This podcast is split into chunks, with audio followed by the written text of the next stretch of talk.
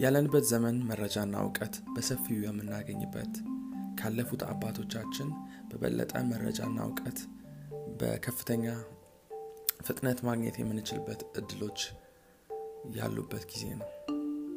ይህ አሪፍ ሆኖ ሳለ ግን ከእሱ ጋር ተያይዘው የመጡ ችግሮች አሉ። በፊት በብዙ እርከን አልፎ የሚመጣው እውቀት አሁን ለሁሉም ያለምንም ገደብ ተደራሽ መሆኑ ነው ሁሉንም አዋቂ ሁሉንም ጸሐፊ እና ተናጋሪ አድርጎታል። በሚፈጠሩ ነገሮች ላይ ሁሉም በየሶሻል ሚዲያው በየቻናሉ የራሱን ትንታኔ ይሰጣል። ይሄ ጥሩ ጎን አለው። ነገር ግን ማን እንደሚታመን ማን ትክክለኛ መረጃ እንዳለው እንዳናውቅ አድርጎናል።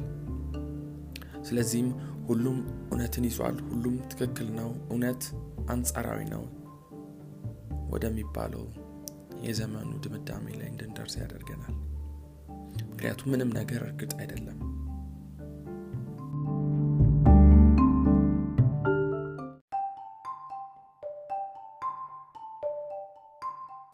በዛሬው የልሳን ኤፒሶድ ተአማኝ የሆነ እውቀት ከየት ይመጣል የሚለውን ሀሳብ እናያለን።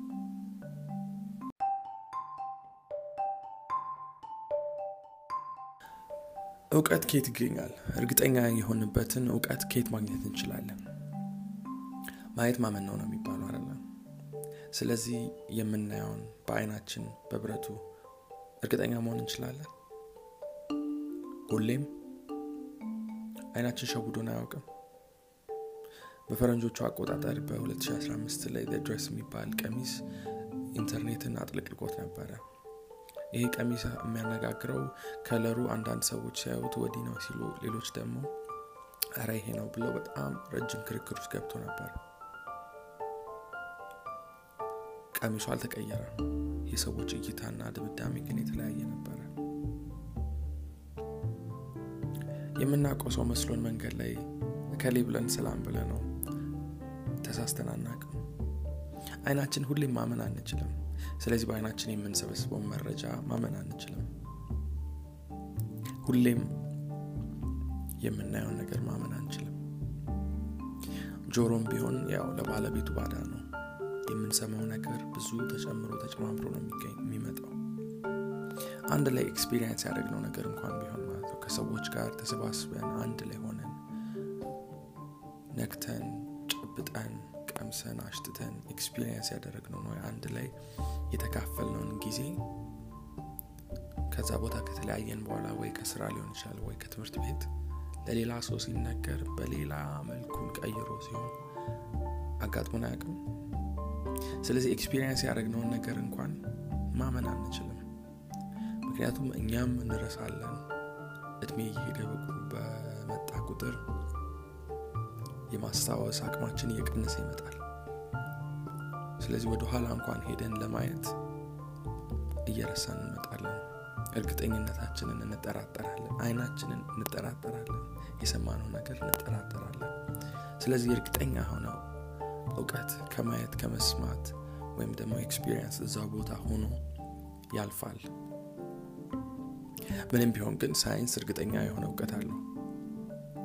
ምን ያህል ጊዜ ነው? አንዱ ጥናት አንዱን ሲያፈርስ ያየነው ግን። ቴክኖሎጂ ሲረቅ በበፊቱ እሳቤ ውድቅ ሆኖ አዲስ ድምዳሜ ላይ ስንደርስ ያየነው። ምድር ጠፍጣፋ ነች ይል ነበር። በጊዜው የነበረ ሊቅ በሳይንሱ በጊዜው በነበረው በማትሱ በብዙ ነገር መረጃ አስደግፎ። አሁን ደግሞ በህዋ ሳይንስ በሳተላይት በፎቶግራፍ ተደግፈን ምድር ክብናት ብለናል። ቡና ለልብ ይጎዳል ይሉ ነበረ። እድሜያቸው ለገፋ ሰዎች አይመከርም። አሁን ደግሞ ቡና ለአልዛይመር ና የልብ በሽታ ጠቃሚ ነው ሲሉ ሰምቻለሁ ሳይንቲስቶች። አሁን እኔ ለምሳሌ ይህ የዓለማችን ላይ ያለ ምርጥና ብቸኛ ፖድካስት ነው ብዬ በድፍረት ለመናገር ሁሉም በአለማችን ላይ ያሉትን ፖድካስቶች መስማትና ገለልተኛ ወይም ደግሞ objective የሆነ እይታ ኖሮኝ መናገር መቻል አለብኝ። ስለዚህ ከአለም ሙሉ እውቀት ትክክለኛ የሆነ ሁሉንም አይቼ ቀምሼ ዳስሼ ከዛ ደግሞ ገለልተኛ በሆነ ማንነት ወስኜ ካልተናገርኩ በስተቀር እርግጠኛ የሆነ ትክክለኛ የሆነ መረጃ ወይም እውቀት ሊኖረኝ አይችልም። ለዚህ ነው ፈላስፋው ሶቅራጠስ በእውቀቱ የተደመሙ ሰዎች ሲጠይቁት ታዋቂ የሆነውን አባባሉን የማውቀው አለማወቄ ነው ብሎ የተናገረው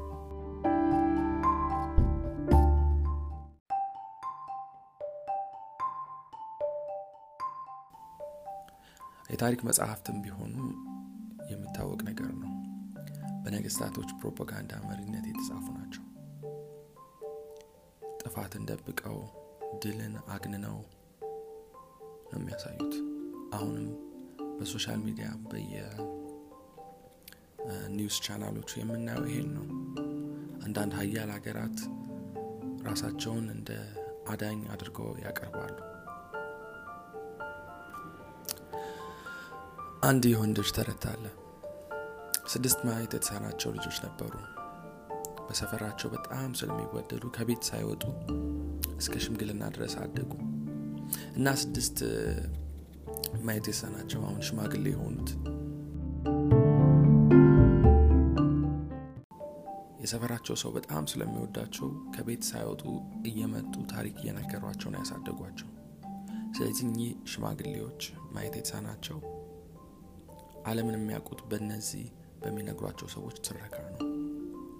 እና በጣም ይገርማቸዋል ይደመማሉ እየመጡ ታሪክ ሲነግሯቸው ወይም ደግሞ ምድር ላይ ውጭ የሚሆነው ነገር ሲነግሯቸው። ከሁሉም ግን ቀልባቸውን የሳበው የዝሆኑ ታሪክ ነው። ዝሆንን ሰምተውትም ዳሰውትም አያውቁ ግን ግማሹ እየመጣ በጣም ግዙፍ ሀያል አውሬ ነው ብለው ይነግሯቸዋል ሌሎቹ ደግሞ የዘመኑን ልዕልት ከቦታ ቦታ አለምን ይዞዋትም ይዞ የሚያዞራት ነው ይሏቸዋል። አንዳንዶቹ ደግሞ መጥተው ረግጦ በቀንዱ ወቅቶ እንደሚገድል ይሰማሉ። ሁሉም በተለያዩ ድምዳሜ ውስጥ ይገኛሉ። ሌሊቲቷን ምድርን ካስጎበኛትማ ይሄ መታተኛ ፍጡር ነው ይላል አንደኛው ሌላኛው አረ ይሄ የጥልቁ አውሬ ነው። አንዱ ደግሞ አይ እያሾፉብን ነው እንደዚህ አይነት ፍጡር በጭራሽ የለም ይላል። ይህ አለመግባታቸውን ለመፍታት አንድ ቀን ይህን ዝሆን ለመዳሰስ እንዲወስዳቸው ያደርጋሉ። ታዲያ ሁሉም ይህንን ዝሆን ሲያገኙት መዳበስ ይጀምራሉ። ግድግዳ ነው ብሎ ጮኸ አንደኛው የዝሆኑን ሆድ እየዳበሰ። እረ ታላቅ ዘንዶ ነው! አለ ሌላኛው ከኩምቢው እየታገለ እረ ይሄ ጦር ነው ይላል ቀንዱ ሰበቅ ያደረገው። የቃጫ ገመድ ነው ይኸው እያሾፉብን ነው አለ ተጠራጣሪው ሽማግሌ ጭራውን ይዞ።